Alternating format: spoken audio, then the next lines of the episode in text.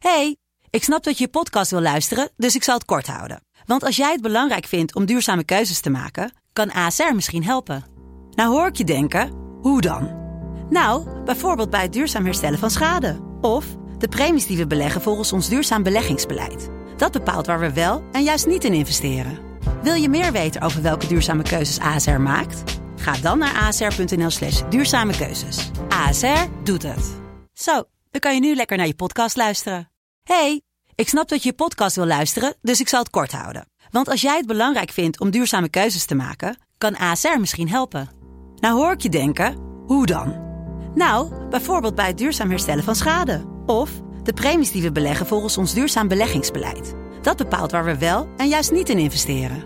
Wil je meer weten over welke duurzame keuzes ASR maakt? Ga dan naar asr.nl slash duurzame keuzes. ASR doet het.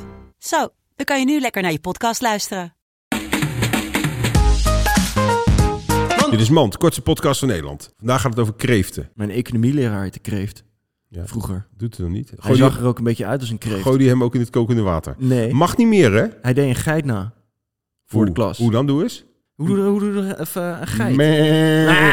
Ja, ik kan het niet. Meh.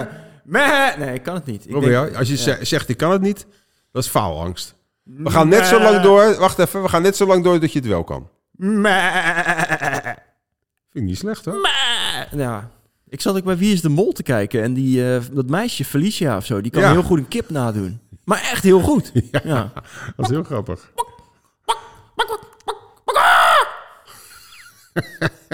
Dit was Man. Op je.